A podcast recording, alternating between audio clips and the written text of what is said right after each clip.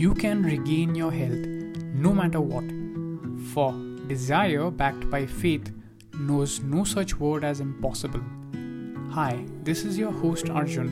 I'm a functional medicine practitioner and I'm here to motivate, uplift, and empower you along with sharing proven and practical solutions that'll help you regenerate your health so that you can step up to a whole new level of more joy, peace, success, and align with your higher vision.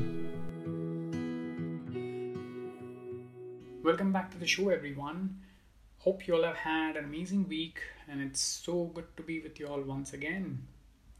As we have reached the weekend, many of you all will finally get the time to relax and rejuvenate, which is so important indeed. And it's also a good time to remind you that you can make a little more time to plan or get started on doing something new. Like, for instances, getting started on your own health journey. But you don't have to worry, it doesn't have to be big changes. I'm talking about taking small steps. Whenever we get onto the path of learning or starting something new, the first thing that comes to our mind is what to do in order to get started. So that's what today's episode is going to be all about. We will be looking at some really simple and easy steps that you can take that'll help you to get started and hop onto the bandwagon of healthy living. And unlike a lot of people think, it's not complex or expensive. And just a suggestion you could have a journal or diary dedicated to your own health journey where you can jot down your notes and your own unique goals depending upon what you would like to do, how you would like to go about making those positive changes that you have thought about. Since we are all unique and have our own creative way of doing things, which I would like to encourage that you should do things the way you are comfortable doing.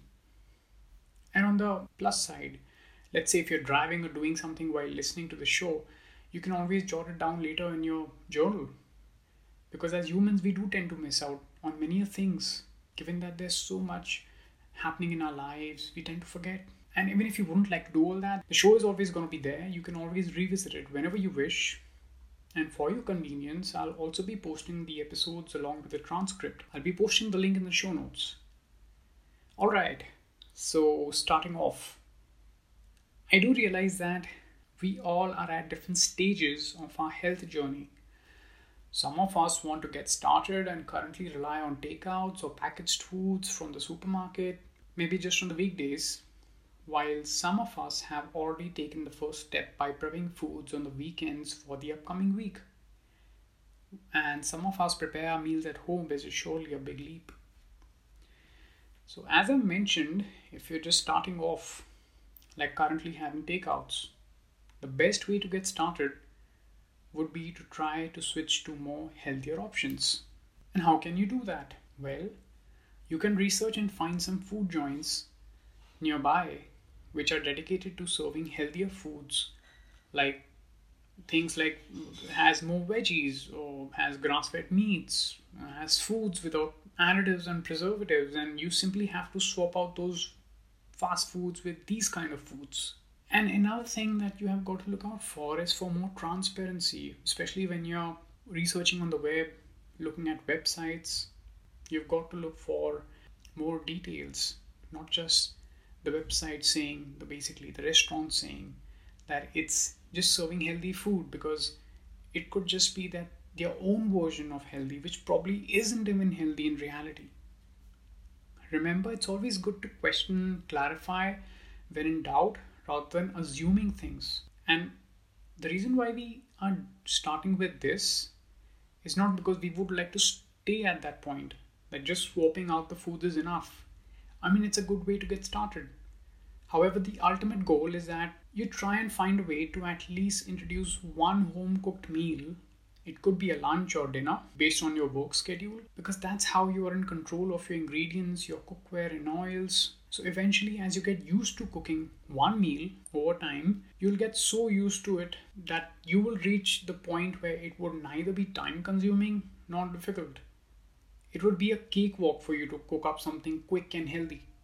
And then you can easily prepare meals at home, and slowly, slowly, you can completely get rid of takeouts. And this again is going to take time, it's a journey. The more important thing is that you have to get started. Plus, it's not always necessary you have to cook up something all the time. Perhaps you can add smoothies, for example, things like soups that take up way less time, or sometimes you don't feel like cooking. Um, you can have some fruit or let's say some nuts and seeds along with matcha or some herbal tea. So you have just got to get creative. And trust me, it doesn't take time to build that creative muscle. On the other hand, you can also meal prep on the weekends for the entire week. That's another way to go about it, and some people prefer doing that. Perhaps that might work well for you. You can always give it a try and see whether if it's your thing. And getting to that, there are a few things you've got to be aware of even if you're prepping your meals for the entire week. Firstly, please don't reheat your food in the microwave. Nothing could be more disastrous. Secondly, please try and avoid any plastic containers or any uh, plastic byproducts. Even things like aluminium foils when it comes to storing your foods, packaging your foods. Um, you can opt for things like glass or stainless steel, um, ceramic containers. That's that's much that's way better.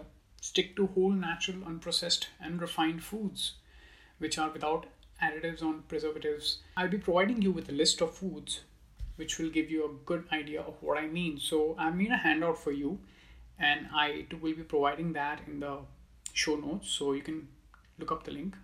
Also, remember to read the label. Things like ketchup, they usually tend to contain not just sugar or even artificial sweeteners like sucralose, aspartame, in the name of diet or zero calories. That's way more damaging than you can ever imagine. So, I'd request you to please stay clear of all those things the ingredients and all those complex names which you don't understand, remember, even your body is not bound to understand them, and neither is it going to be treated like food by your own immune system. So, I highly encourage you to dial down and eventually stop the fast foods, the junk foods, the happy meals, fried chicken buckets, and so on. These foods are probably not even entirely natural in the first place, they are perhaps likely to be partially synthetic, perhaps with lab derived flavorings and chemical additives. And remember, what I said earlier in the last episode our body hasn't gotten an upgrade since eons. So there's no way it's going to recognize these foods.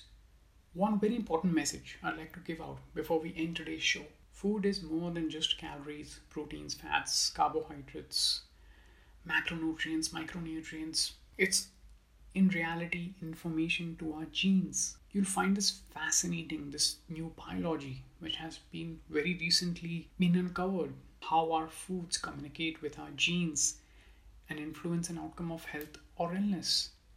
It's called epigenetics and it's influenced by our choices.